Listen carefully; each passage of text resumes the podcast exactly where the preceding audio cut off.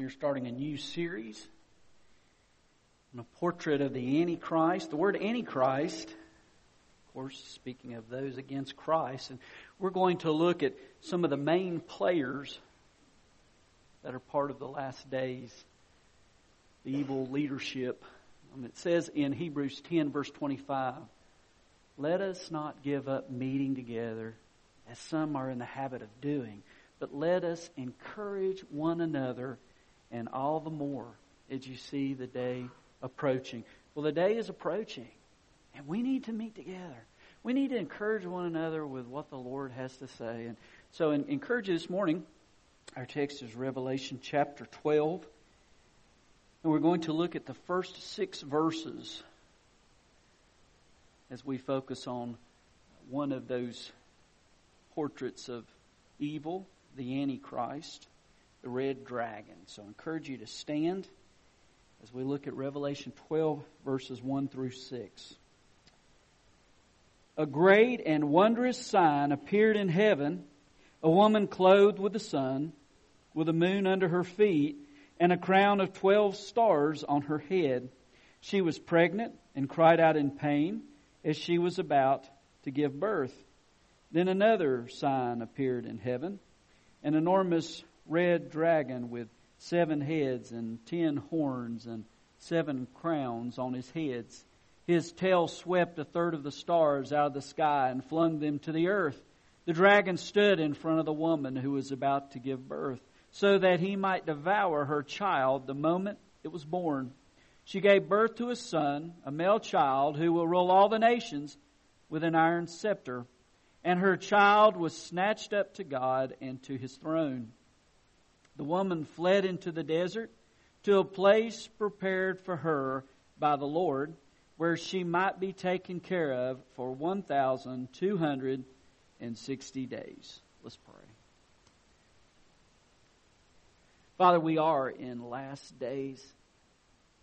And we need to be reminded that your return, Lord, could be at any moment, Father. And there is a time, Father, that is discussed in your word. And we need to be aware of that time to remind us, Father, that we need to be about your business, so I just pray that you might speak, Father, through your word to us, and that we might continue to worship you. I thank you for, Father, giving us an atmosphere of praise through all that has gone on to this point in this time we have designated as worship service. And our desire is that we would worship you, the one and only God. In Christ's name we pray. Amen. There are some who teach that in the new covenant, and since the time of Jesus Christ, that the nation of Israel has just been absorbed into the church. And when it speaks of Israel, it talks about the church of Jesus Christ. But it's interesting as you look through the scriptures, there is still definite mention of the nation of Israel. And God does not give up on the people that He called and He set aside a great nation for His purposes. And I think one of the amazing evidences that God still has a place, a prominent role for Israel, is the continued persecution that Israel has faced and continues to face. In the scriptures, um, we see over and over again of the suffering, but that's also true through history.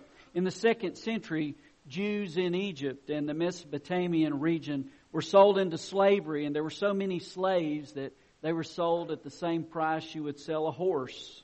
In the 11th century, there were hundreds of thousands of Jews that were slaughtered in the Crusades. And then, approximately a thousand years ago, Jews were banished from England. And then in France and Germany, they were blamed for the Black Plague that took so many lives. And you say, but that was so long ago. But history continues. During the days of Columbus, you know, it sailed the ocean blue in 1492, and so we can remember that year. At that time, all the Jews were driven out of Spain. And then in the 1780s, there was a bloodbath in France. And there was a need for a new government and a new constitution. And Thomas Jefferson, of course, from our land, went across the sea and met with the leader of France in developing the words of a new constitution in a society that wanted to leave God out, that was godless.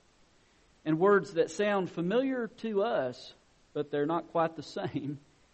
All men are born and remain free and equal in rights. Yet there's no mention of the Creator. And as you dig down deeper into that Constitution of the French in the 1780s that was written and developed, there were three groups of people that were persecuted. There were actors. Well, you know, you just had to go into a new profession. You know, forget the theater it meant suffering. There were Protestants, and you know, if you had to, you could find a group that loved and met with Jesus that didn't fall under that line of persecution. And then there were the Jews. So ultimately, in the late 1700s in France, Jews were persecuted and left out of those rights that were considered to be free and equal for all. And then about 130 years ago, in the Hofburg Library in Vienna, there was a young man in his 20s that stood before an exhibit of a spear that many believe was the actual spear that pierced the side of Jesus Christ. And as he listened to this tour guide, he, he heard the tour guide say, This spear has mystical power. And the one who controls this spear will have power throughout the world. And so this young man heard those words and he was moved. And at that moment, he thought about what he hated. He hated Jews and he hated Christians. And, and he, he thought, if you would just give me that power with this sword I'll, or this spear, I'll come back and I'll take this spear and I'll take the power that you want to give to me. And of course, that young man was Adolf Hitler. And one of his friends, Walter Stein, in his book, wrote these words. After Hitler had come back, he ended up taking that spear in his quest to control the world. But here's what Steiner wrote. He said, As he stood before that spear, Hitler stood like a man in a trance. The very space around him seemed enlivened with some kind of strange light. He appeared transformed as if some mighty spirit inhabited his very soul, creating within and around him an evil transformation. And it was said that once he gained control of the spear, he said, I now hold the world in my hands. As many went around saying Heil Hitler, and Jews were burned in furnaces. There was persecution. In the early 1990s, there was a video game that was created that was very popular among the Austrians and the Germans called KZ, which was short for concentration camp in uh, the German lingo. And in this game, amazingly enough, uh, you got points for gassing Jews and for taking out gold fillings. And you received more points by being able to do it in such a way that there was not an awareness outside of the camp of what was going on. And it said at one point in that decade of 2000 or 2010, as many as 61% of the young people in Austria and Germany were familiar with the game or played the game on a regular basis.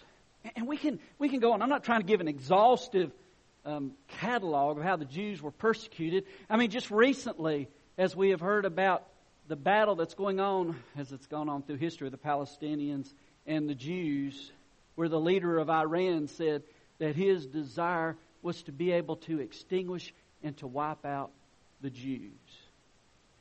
This battle has been going on, and the devil knows about this as well. He wants to wipe out the Jews because he knows that God wants to work through the Jews. Matter of fact, in the book of Revelation, we read about the 144,000 evangelists in the end times that go out with the message of Jesus. He knows about those 144,000 evangelists. He wants to wipe them out. He wants to take away God's truth and His Word and His mission. And so He is at work. But I want to look at our text this morning as we're introduced to this red dragon. Let's look first at the first two verses.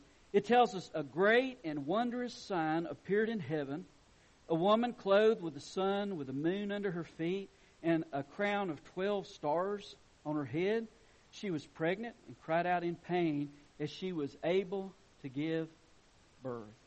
Now, notice first here it tells us that this woman is representative, symbolic of something else. It's a great and wondrous sign that appeared.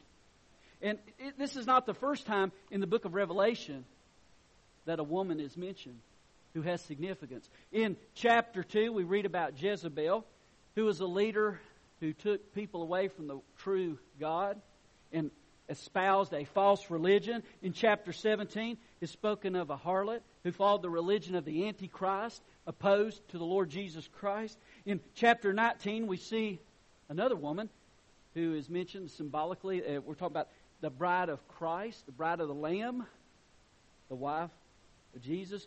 But here in chapter 12, who does this woman represent? Well, as you look through commentaries, at least came up with five options that I want to mention just real quick.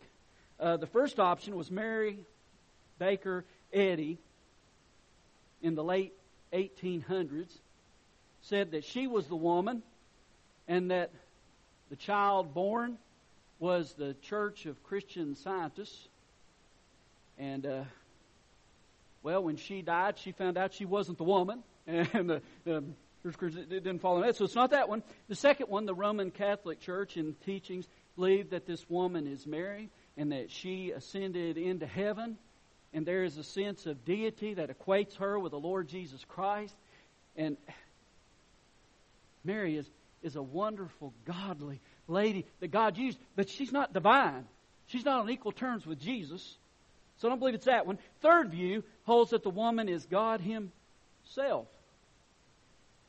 But God was not born from God. God always is. God always will be.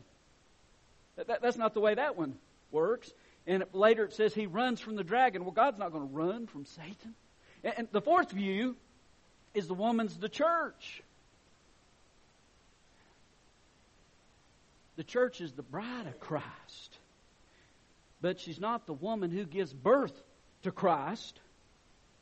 Jesus Christ gave birth to the church. That would be backwards. So the view that's left is that this woman is representative of Israel, the Jews, God's people. And, and if you think about it, Jesus came from the seed of the Jews. He was a Jew.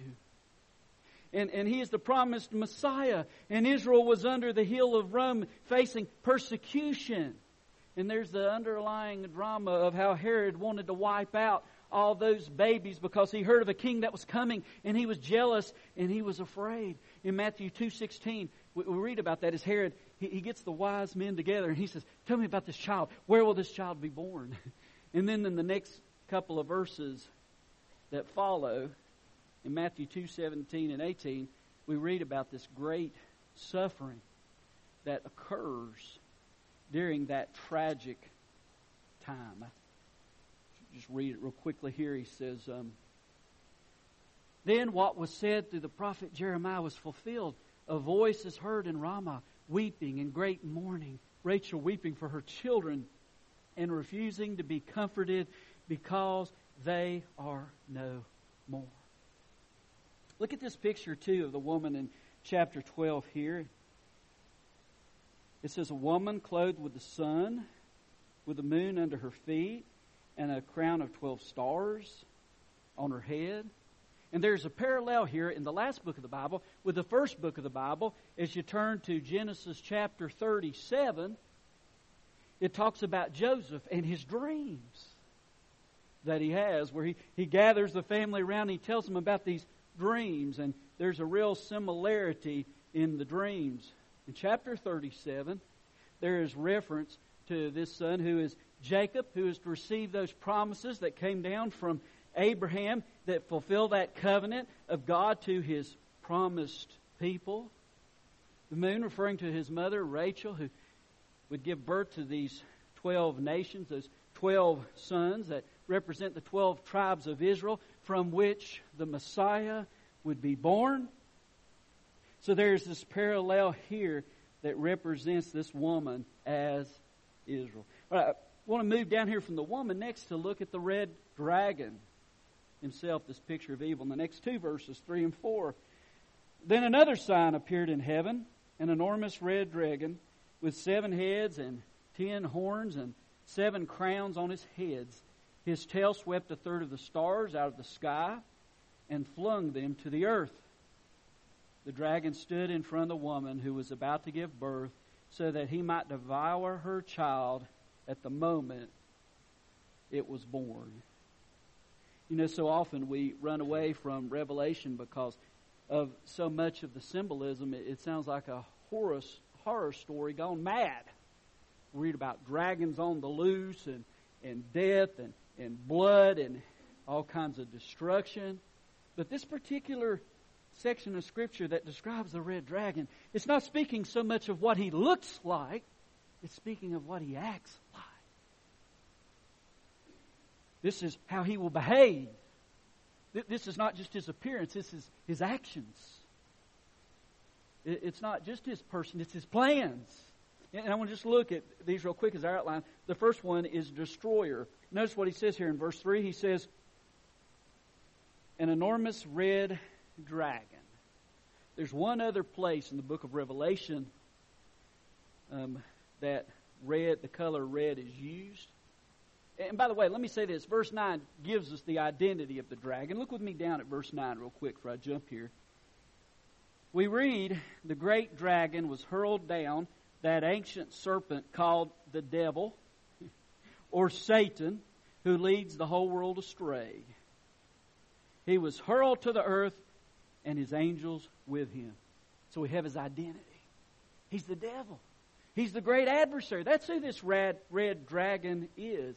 In chapter 6, verse 4, the other time that red is used, it is speaking specifically of a horseman. Chapter 6, verse 4, it says, Then another horse came out, a fiery red one. its rider was given power to take place from the earth and to make men slay each other. To him was given a large sword. And so the picture here is of a destroyer. You see, the devil's heart, it, it always has been. Jesus said that the thief has come to steal and to kill and destroy. And in this picture, he's a destroyer to take the blood of others and destroy mankind. That, that's his heart, his mission. Secondly, he's seen as a dictator. In verse 3, as, as we discover his identity, it describes him having ten horns and seven crowns on his heads. In the book of Daniel, which we uh, studied, can't keep track of time, a couple of years ago, we actually looked at detail in this and these represent these kingdoms. We'll look at this later. Just for time, suffice it to say that he will be a dictator as that last ruler, as that empire of ten nations that are set up and opposed to Christ, to set up that world order that's opposed to God. Third, he's pictured as a deceiver. Notice what it says here in verse 4. His tail swept a third of the stars out of the sky and flung them to the earth. As we look in the books of Ezekiel and Isaiah, we learn that this is a reference to a third of the angels who chose to follow this red dragon, the devil, the one opposed to God, who wanted to be God himself. And thus he was thrust out of heaven. And so were a third of those angels who became demons and who are awaiting judgment. And we're not told specifically how many there are. Well, let's just say more than enough. Plenty. Matter of fact, as we read in 2 Kings 6.17, If you remember that story where Elisha is, is there with another, and there's fear and there's quaking as they are surrounded by the enemy, and Elisha says, Lord, open his eyes so he can see. And when he sees, he sees angelic warriors as far as his eyes can behold. Everywhere. So, enough said. There's enough angels where we can't see how many there are. And a third here follow the enemy. But praise be to God. He says, Greater is the one who is within you than he that's in the world. The, the victory. Finally, he's described as a devourer. Look at this last part here in verse 4. It says, The dragon stood in front of the woman who was about to give birth so that he might devour her child the moment it was born. I believe this was a reference, what just read in Matthew 2, where Herod wanted to kill that baby. He wanted, he wanted to take the life of that king that was a threat to him. But ultimately, it was a threat to Satan himself because Satan wanted to stop and thwart God's plan because he wants to rule.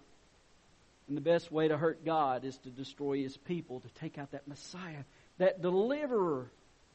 That was his plan. So we close here with the son. A look at the son.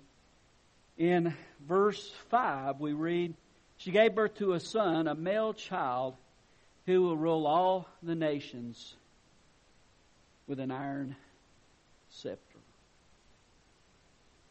We know that this one who came as the suffering servant will return as King of kings and Lord of lords. He will be the one that every knee will bow and every tongue will confess that Jesus is Lord to the glory of God. That, that is the one who will return that is the one who we will see again. Uh, down here in verse 13, we read, When the dragon saw that he had been hurled to the earth, he pursued the woman who had given birth to the male child.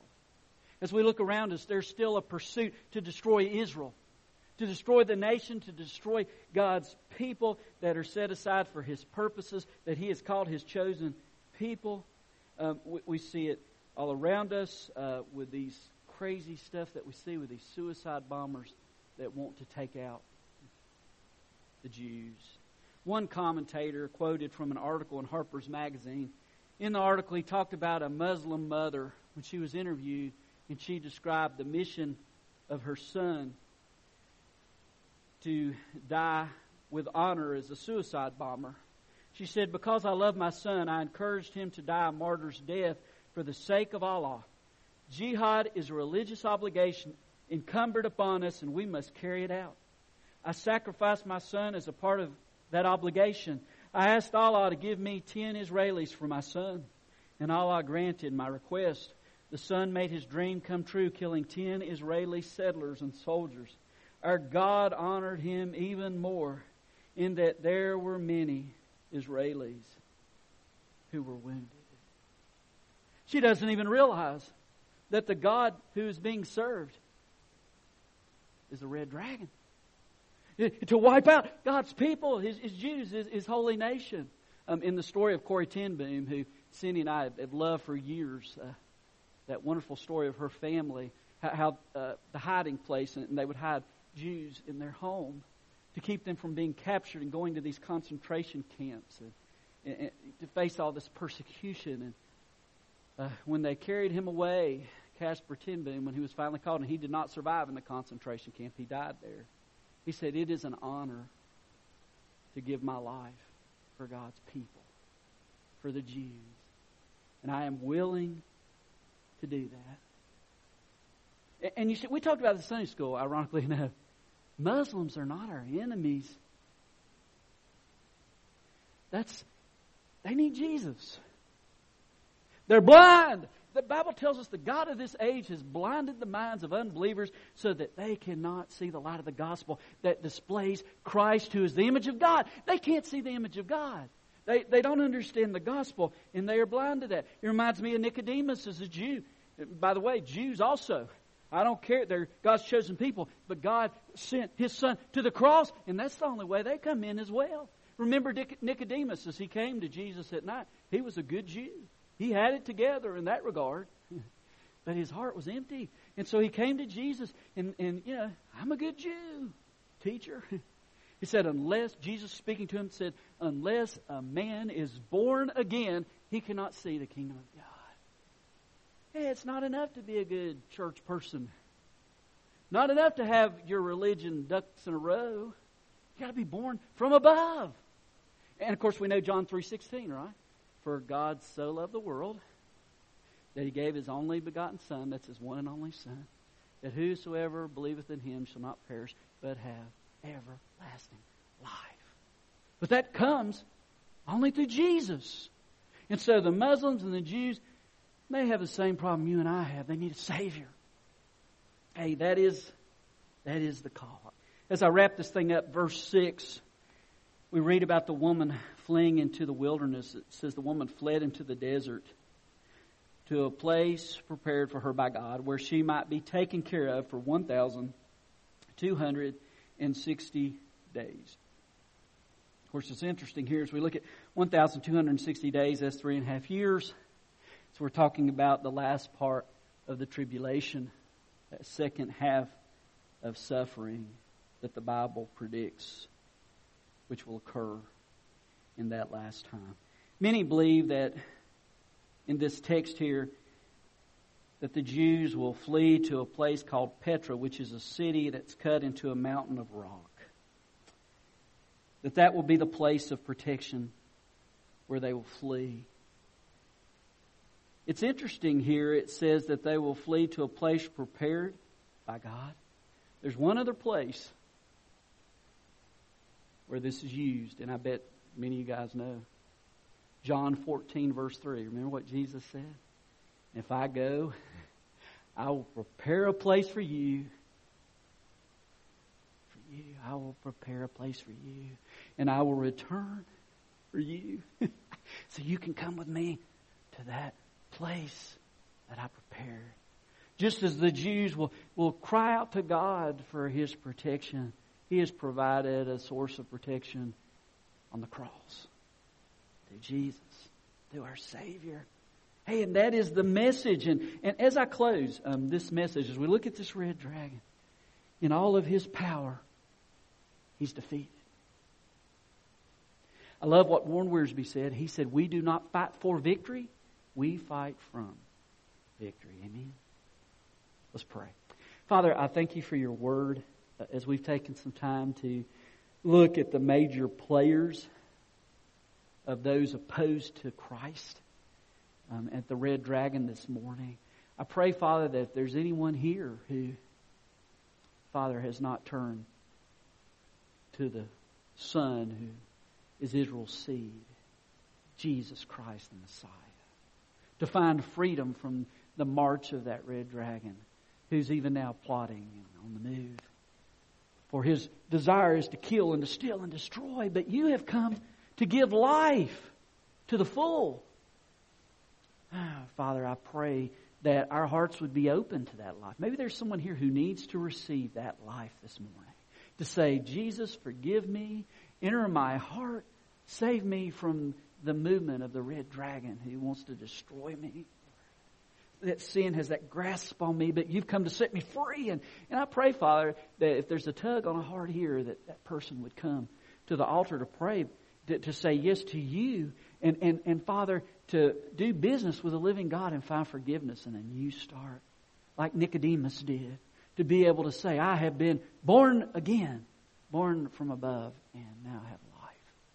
Father, may that occur this morning. That's our heart, that's our desire. Father, as we stand, as we sing, as we follow you, Lord, do something among us where we'll be able to say, That's Jesus. That's our heart, Lord. in Christ's name we pray.